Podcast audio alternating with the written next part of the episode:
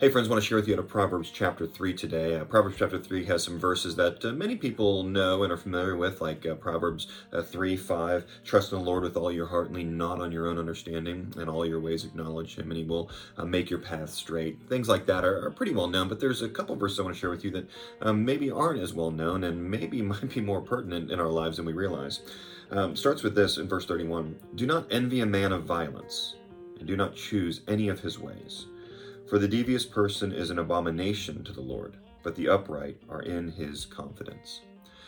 What I encourage you today is just think about what does that mean to envy a man of violence? Could be a woman of violence as well. Um, you might right off the bat say, "Oh, I don't, I don't envy people who are violent," or, or, or do we?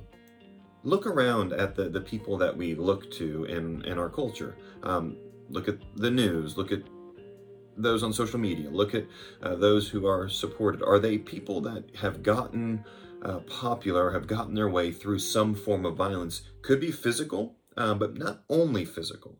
Do they use evil means, violent, going against people, hurting people to get their way?